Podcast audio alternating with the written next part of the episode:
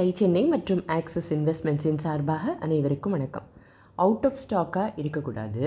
தொண்ணூத்தொம்பது புள்ளி அஞ்சு சதவிகிதம் ஃபில் ரேட் இருக்கணும். தொண்ணூத்தொம்பது சதவிகித நேரம் ஆன் டைம் டெலிவரி இருக்கணுங்கிறது தான் பிக் பாஸ்கெட் அடையணும்னு நினச்ச இலக்கு. அதுவும் இப்போ முப்பதுக்கும் மேற்பட்ட ஊர்களில் இவங்களோட ஆப்ரேஷன்ஸ் இருக்குது கோவிட் நேரத்தில் அதுவும் லாக்டவுன் நேரத்தில் டெலிவரியில் பிரச்சனைகள் இருந்தாலும் அதை சரி செய்ய தொடர்ந்து முயற்சி செஞ்சுக்கிட்டு தான் இருக்காங்க. க்ரோசரி டெலிவரிங்கிறது டைம் சென்சிட்டிவ் பிஸ்னஸ் இல்லையா? அதுவும் ஒரு கஸ்டமர் ஆர்டர் செய்கிறாங்கன்னா அவங்க பழங்களும் காய்கறிகளும் மட்டும் இல்லை குளிர்பதனப்பட்ட பொருள்களையும் வாங்குவாங்க எஃப்எம்சிஜி பொருள்களையும் தானே வாங்குவாங்க. இவற்றிற்கு தனித்தனி குடவுன்ஸ் வேறு. எல்லாத்தையும் ஒன்று சேர்த்து தானே கஸ்டமருக்கு டெலிவரி செய்யணும். அப்போ டெலிவரிக்கான லாஜிஸ்டிக்ஸ் எவ்வளோ ஸ்ட்ராங்காக இருக்கணும் பாருங்கள் இனோவேஷன் டீமும் ஓவர் டைம் வேலை செஞ்சுக்கிட்டே தான் இருந்தாங்க. கஸ்டமர்களோட தேவைக்கு ஏற்ற மாதிரி சௌகரியத்துக்கு ஏற்ற மாதிரி டெலிவர் செய்யணும் இல்லையா?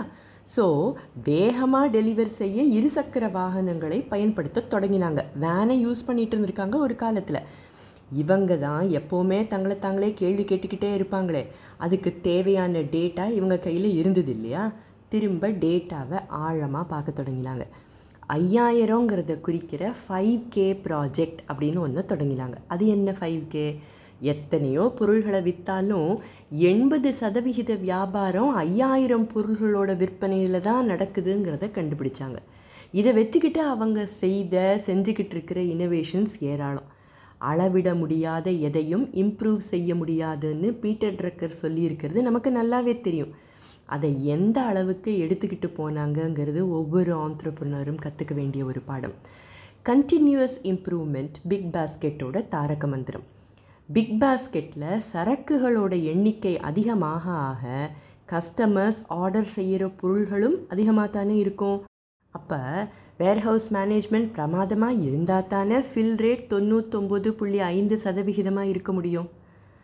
மார்க்கெட்டிங் தேவை தான் ஆனால் அதுக்கு ரொம்ப அளவாக தான் செலவு செய்யணுங்கிறதுல குறியாக இருந்தாங்க பிக் பாஸ்கெட் அதுவும் மார்க்கெட்டிங் அப்படிங்கிறது மார்க்கெட்டிங் டிபார்ட்மெண்ட்டோட வேலை மட்டும் இல்லை நிறுவனத்தில் பணி செய்கிற எல்லாரோட பொறுப்புங்கிறது அவங்க நம்பிக்கை. இன்றைக்கும் தங்களோட கஸ்டமர் செக்மெண்ட்ஸுக்கு ஏற்ற மாதிரியான விளம்பரங்களை வெளியில் கொண்டு வர்றது தான் அவங்களோட இலக்கு. நிறுவனம் வளர்ந்ததுக்கு அப்புறமா அவங்க எப்படி விளம்பரப்படுத்தினாங்கங்கிறதையெல்லாம் பார்க்குறத விட தொடங்கும் போது என்னவெல்லாம் செஞ்சாங்கங்கிறது தான் நமக்கு நிச்சயமாக பாடமாக இருக்கும் முதல் மூணு நாலு வருஷங்கள் வேர்ட் ஆஃப் மவுத் பஸ் நிறுத்தங்களில் சின்னதாக டிஸ்பிளே விளம்பரங்கள் ரேடியோவில் சின்ன சின்ன விளம்பரங்கள் அப்பப்போ செய்தித்தாள்களில் விளம்பரங்கள் இப்படியெல்லாம் தான் செஞ்சாங்க. தவிர இவங்களோட டெலிவரி வேன்ஸில் பிக் பாஸ்கெட் லோகோ பெருசாக இருக்கும். நியூஸ் பேப்பர் அட்வர்டைஸ்மெண்ட்ஸை தவிர மற்றதுக்கெல்லாம் ஒன்றும் பெருசாக செலவு இருக்கலை. நாலு வருஷம் கழித்து இன்னும் பல ஊர்களில் பிஸ்னஸ் விரிவடைஞ்சதுக்கு அப்புறமா தான் டிவி அட்வர்டைஸ்மெண்ட்ஸ் பக்கமே போனாங்க.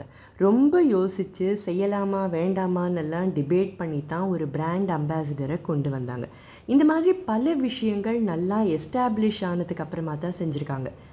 இன்னொரு விஷயத்துலேயும் அவங்களுக்கு ஒரு கன்விக்ஷன் இருந்தது.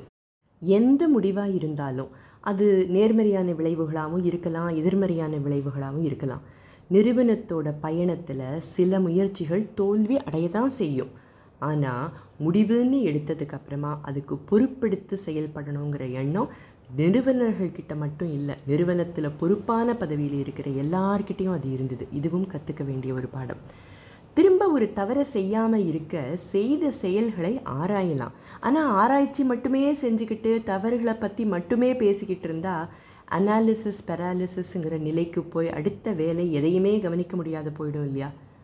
அடுத்தது தரம் அப்படின்னா ஆக்சிடென்டலாக ஏற்படுற ஒரு விஷயம் இல்லை. உயர்ந்த நோக்கம் நேர்மறையான முயற்சி சரியான திசையில் போகிற புத்திசாலித்தனம் இதையெல்லாம் விட மிக மிக முக்கியமான இம்ப்ளிமெண்டேஷன் இவையெல்லாம் சேர்ந்தது தான் தரம். அதுவும் எப்படி? பீப்புள் ப்ராசஸ் டெக்னாலஜி இந்த மூணுலேயும் இது எல்லாமே இருக்கணும்னா சும்மாவா? ஆனால் இருந்தால் தான் வாடிக்கையாளர்களுக்கு ஒரு சிறந்த அனுபவத்தை கொடுக்க முடியும் இல்லையா? ஒரு சில விஷயங்களில் நிச்சயமாக எந்த விதமான காம்ப்ரமைஸும் இருக்கவே கூடாதுன்னு நினச்சாங்க பிக் பாஸ்கெட் அவை என்ன அப்படிங்கிறத அடுத்த பகுதியில் பார்க்கலாம்.